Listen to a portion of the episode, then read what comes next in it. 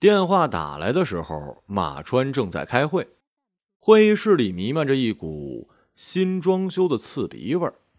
经理一如既往地沉浸在浮夸的数据跟图表之中，电话正好给了他一个出门喘口气儿的机会。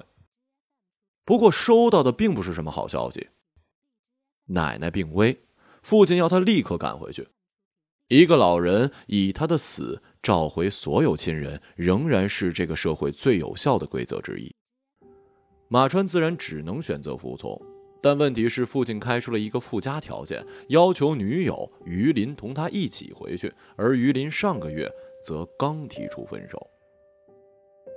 下班之后，马川给于林打了一电话，没人接，他又给姐姐马尾打了一个，问她什么时候动身。姐姐刚结婚，正准备跟新婚丈夫夏涛一起去海南度蜜月，这会儿正忙着取消机票跟酒店预定，心里烦闷不已。在跟弟弟的通话过程中，他并不掩饰这一点。姐弟俩很早的时候就随父亲从宜春老家搬到了南昌，对奶奶的感情其实很淡的。上个月姐姐结婚的时候，马川跟父亲都去青岛参加了婚礼，新买的婚房只有四十多平，住不下那么多人，两位新人呢，就把他们安排到了宾馆里。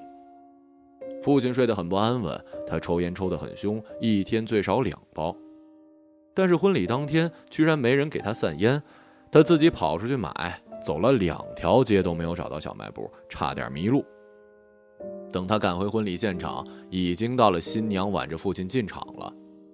在所有宾客的注视下，父亲低着头，神情严肃，脚步沉重，像是往刑场上走。婚礼好不容易结束了，结果婚宴上全是海鲜，他吃不惯，只好闷闷不乐地喝酒。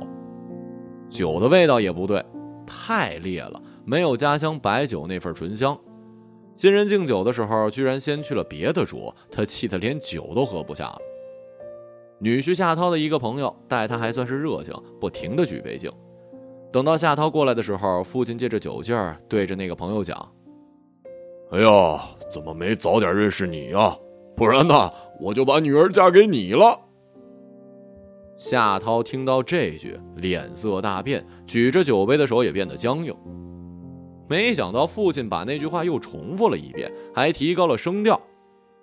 夏涛气得掉头就走。总之，婚宴的气氛被父亲弄得很尴尬。但是遇到这种情况，女儿女婿也只能往家里赶，否则被视为不孝。在日常生活之中，这似乎是他们能想到最大限度的恶了。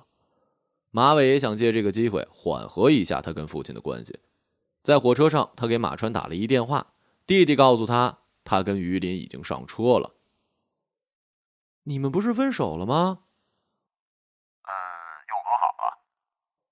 他不愿意多解释，这种事儿呢，于林以前也遇到过一次。那年他母亲病重，为了让母亲含笑而终，他把快要分手的男友带了回去。但是这层同情性的理解，他并没有直接告诉马川，他要让马川意识到他是亏欠他的。他们还有可能重新开始吗？于林坐在火车上想，对面的马川像以前那样不停地说笑，就好像他们真的已经和好如初了。他们分手也没有什么特别的原因。于林想结婚，他比马川大两岁，就快三十了，家里一直在催。但是马川呢，总是以事业才刚起步为由，希望可以再缓缓。他们吵了好几天，于林一气之下跑出去自己租了一房子。实际上不过是在北京打工而已，哪有什么事业可言呢？这些年随着房租上涨，马川节节败退，从三环一步步退到了五环边，现在还住在了城中村。对此他是心知肚明的，但是他总觉得事情应该会有转机，他也只能用这种侥幸心理来安抚自己的焦虑了。马尾跟夏涛的车呢，比他们晚到了一小时，马川跟于林就在火车站出口等着。你不是戒烟了吗？见了马川掏烟，于林就问。这大概是一路上于林第一次主动跟他说话吧。他笑着把烟塞回了烟盒。于林的关心使他意识到复合也不是没可能。其实刚分手那几天他过得很惬意，就像是在漫长的旅途之中不小心丢了背包，虽然这一变故带来了诸多不便，但浑身上下轻松了不少呢。不过这时间一长，他就又开始怀念那种亲切的沉重感了。他从来都不是一个超脱的人。又见面了，马栓故作幽默，伸出手握姐夫的手。姐姐松开姐夫，挽起于林的手。他们在北京见过，还一起呢出去逛过街。四个人坐上出租，一路赶往医院。外面下起了雨，雨水滴滴答答的打在各种承重物上，发出时高时低的合奏。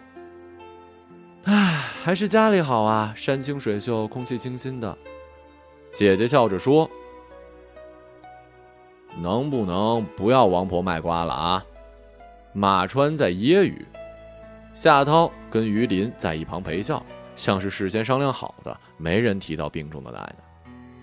到了医院之后，气氛一下子凝重起来。奶奶躺在床上，挂着吊瓶，全身上下只剩下了两颗坏葡萄般浑浊的眼珠在转，像是努力向众人证明自己还活着。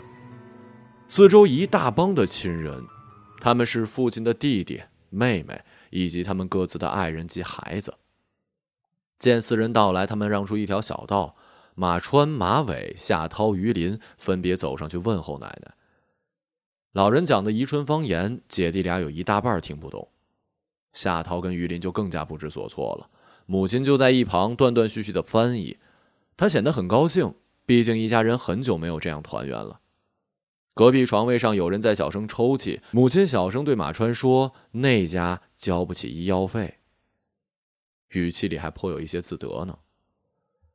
父亲去过道里抽烟，马川跟夏涛跟了过去。癌症晚期，医生说最多还能活一个月。父亲像是在自言自语，从不抽烟的人倒是患上了肺癌。一个月，马川跟夏涛都在心里嘀咕：那我们要一直在这儿等吗？父亲像是看穿了他们的心思，忽然问他们回去的火车票有没有买好。他们摇了摇头，父亲责怪他们办事不力。奶奶都八十了，在我们农村呐，这叫喜丧，你们也不用太放在心上。晚上回去就把票买了吧。医院的事儿不用管了，一会儿你们就去奶奶家吃晚饭，有人给你们做，好吧？不不不，夏涛接话：“爸，你看你黑眼圈都出来了，晚上我来守吧。”父亲听完扔了烟头，叹了口气，就回了病房。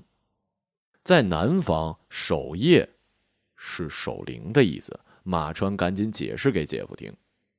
夏涛懊悔不已，过道墙壁上的白色石灰被渗出的雨水泡胀，像是一个一个小坟头一样凸出来。他就伸手将它们一一摁破，石灰淅淅沥沥地落在了黑色的运动鞋上。父亲和弟兄们为了今晚谁留在医院争吵了起来。三个叔叔都认为父亲已经在医院住了两天，该回去休息了，但是父亲坚持再留一晚，让他们全回去。其中一叔叔很不满，责怪父亲不通人情，总是用这种方式来使他们感到愧疚。双方争执下，声音越来越大，引来了护士的劝阻。涨红脖子的父亲把马川拉到一旁，给了他一个面的司机的电话，让他们先坐车回去，不要都挤在医院里。他们和堂弟堂妹一行八人坐上了去镇上奶奶家的车，大家年纪差不多，一路上有说有笑，彼此询问着工作跟感情经历。三个小时的车程倒也不觉得远。等他们到家的时候，已经是晚上九点了。姑妈跟她的小女儿早已经做好了饭菜，听到他们的脚步声，小姑娘急忙叫醒一旁打盹的妈妈，母女俩便忙活着去厨房热菜。吃完饭，大家商量着买票回去的事儿，这个要去南昌，那个要去南京，这个要回上海，那个要去广州。一屋子人从四面八方汇集到这个小镇。马川莫名地想起了小时候偷偷跑去游泳的一个野湖，好几条河的终点都在那儿。大雨过后，他跟姐姐总是会带着渔网跑去入湖口捕鱼。他便问姑妈，那个湖现在还在不在了？姑妈说那湖早就填了，现在上面都盖起了房子，镇上也盖起了商品房了，最贵的地方四千多一平了。大家很快发现屋子里信号很差，连不上网，姑妈收拾碗筷，对他们说镇上开超市的石头家里有网，不过现在人家应该已经睡了，明天再去买吧，不着急。第二天一早，马川便跟姐姐姐夫去了石头家。石头是个傻子，姐弟俩放暑假来奶奶家，经常跟他一起玩，石头还认得他们，见他们进来就挠头笑个不停，还自作主张的拿了几瓶汽水给他们喝。石头一直盯着马尾，还从里屋拿出了蒲扇给他扇风。马川忽然想起来，有一回石头亲了马尾一口，马尾跑去跟奶奶告状，奶奶不管，马川就跑过去跟石头打了一架。看上去石头跟小时候长得一模一样，还是白白胖胖，只是块头大了不少。马川想啊，他这个名字还真是名副其实，别人都流走了，只有他像石头一样留在了河的中央。票都买好，大家在宜春还能待上一两天。中午父亲跟两个叔叔回来，几个堂妹帮着姑妈做了一大桌子的菜。父亲叫上两个本家兄弟，他们跟着两个叔叔一起一个劲儿的去劝新女婿喝酒。马尾在一旁阻拦，他们就说：嘿，才结婚几天就向着外人了。夏涛喝得快吐了，马川看不过，就替他喝了几杯。只可惜啊，他酒量也不行，倒是比姐夫先跑到厕所去吐了。等他回来，于林还没好气儿地说：你逞什么能啊？他没跟大家打招呼就离席了，马川觉得自己很没面子。上次的姑妈冲着于林的背影喊：还有菜呢，你吃饱了吗？他头也不回地说：饱了，吃不下。但桌上的人都知道，他几乎就没动过筷子。晚上，父亲带着一帮子人去村里舅舅家吃饭。路过父亲小时候居住的村庄，他就饶有兴致地当起了导游。这家以前是地主，现在是村里的贫困户。那家以前跟他们家很要好，后来反目了。啊对，还有这个别墅，你们看建得多豪华呀，还装了摄像头，那家挣大钱了。倒是两个叔叔说：你离家那么久，倒是比我们还清楚。父亲说他记忆力好得很，就是没读书。要是像你们上过大学，我早当官了。哎呀，一代不如一代啊！途经田野的时候，他向孩子们讲起了各种野菜的食用方式，还忍不住采摘了一些艾草放在手心里把玩上。马川忽然想起父亲背着电焊工具在南昌走街串巷时的情景，又想起他在青岛处处碰壁、手足无措的样子。在那些地方，父亲的身上总是带着一股紧张而又阴郁的气场，从未像现在这样露出如鱼得水的笑容。马川第一次意识到，这里才是父亲真正的故乡，只有走在这些乡间小道，父亲的双脚才终于找到合适的鞋。而这种归属感对于马川而言是不存在的。不管是在北京、宜春还是南昌，他都觉得自己是一个异乡人。路上遇到一个蚂蚁窝，堂弟堂妹们蹲下身子来观察，就像是一群来郊外游玩的中学生。实际上他们的年龄也确实比中学生大不了多少。聊天的时候，他们也只是在模仿大人的口气，谈论婚姻、房价、明星绯闻罢了。马尾跟陆涛牵手走在前面，堂弟堂妹就在后面笑。哎呦，好恩爱呀！马川像是受到了激励，也伸手去牵鱼鳞。他扭扭捏捏的配合，但只要不在长辈的目光里，他就会把马川的手使劲的甩开。在舅舅家，大家又喝得醉醺醺的，夏涛终于扛不住，跑到厕所去吐了。父亲就跟亲戚们一起笑话他：不是说北方人很能喝吗？不一会儿，父亲又收起笑，一本正经的对叔叔舅舅们讲：话说回来，这几个孩子还是可以，我打电话一过去就都回来了。大家纷纷点头表示赞同。马川意识到，父亲执意让大家回来似乎就是为了这一刻。这段话在他给他们打电话的时候就已经酝酿好了，不由得在心底冷笑了一声。但是想起于林，又觉得其实他跟父亲并没有什么区别，只不过为了一点可笑的虚荣卖力的演出罢了。早晨醒来之后，大家开始收拾行李了。父亲安排两辆车送大家去医院，再看奶奶一眼。往病房走的时候，大家心里都在想着一些措辞。没想到奶奶睡着了，母亲做了一个虚的手势。他们也只是在病床边站了片刻就离开了，气氛肃穆的犹如葬礼。堂弟堂妹各自的家长都到楼下给他们送行，好好工作，省着点用，但是该花的钱啊还是得花。他们的嘱托都是相似的。等车来的时候，母亲像从前一样的哭了。她从口袋里掏出了自己的手帕，给自己擦泪。父亲在一旁露出了鄙夷的神情：“就你马尿多！”马川跟于林不在同一个车厢。等火车启动，他穿过好几个车厢去找于林。于林已经躺下了。他说：“昨晚窗外的蛙声太吵了，他一夜未眠，现在想睡觉。”说完还戴上了耳机。马川自觉没趣儿，就悻悻地走了回去。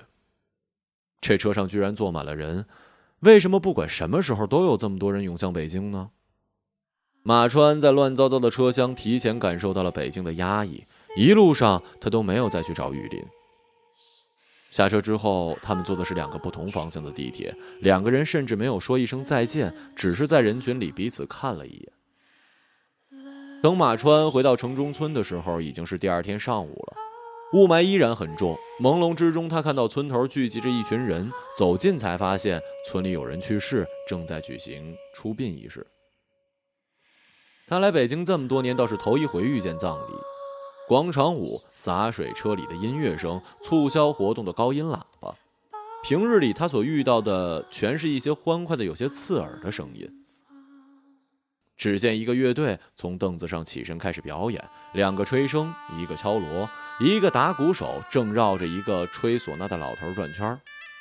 老人摇头晃脑吹起唢呐，他前俯后仰，身体夸张地配合着哀乐的节奏，吹到高音处还叮叮一般的使劲往地上跺脚，就仿佛是要把毕生所学融进这最后一场表演。而那唢呐好像也有了生命，在半空中温顺地引导，呼应着老人的身体。马川看得入神，直直地盯着老手一人手中的唢呐，那青铜色的管口似乎随时都会吹出血来。唢呐声彻底征服了在场的每一个人，大家脸上无不流露出悲戚的神色。一曲演奏完毕，一个腰系白纱带的中年男人手托灵位站了起来，众人便跟随他朝着村外的垃圾场走。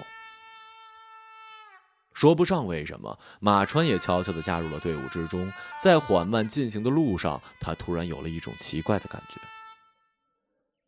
死掉的人其实就是他自己，他正在给自己送葬。白色的纸钱漫天飞舞，打在他脸上。等到他把纸钱从脸上抠起来的时候，才发现自己已经哭了。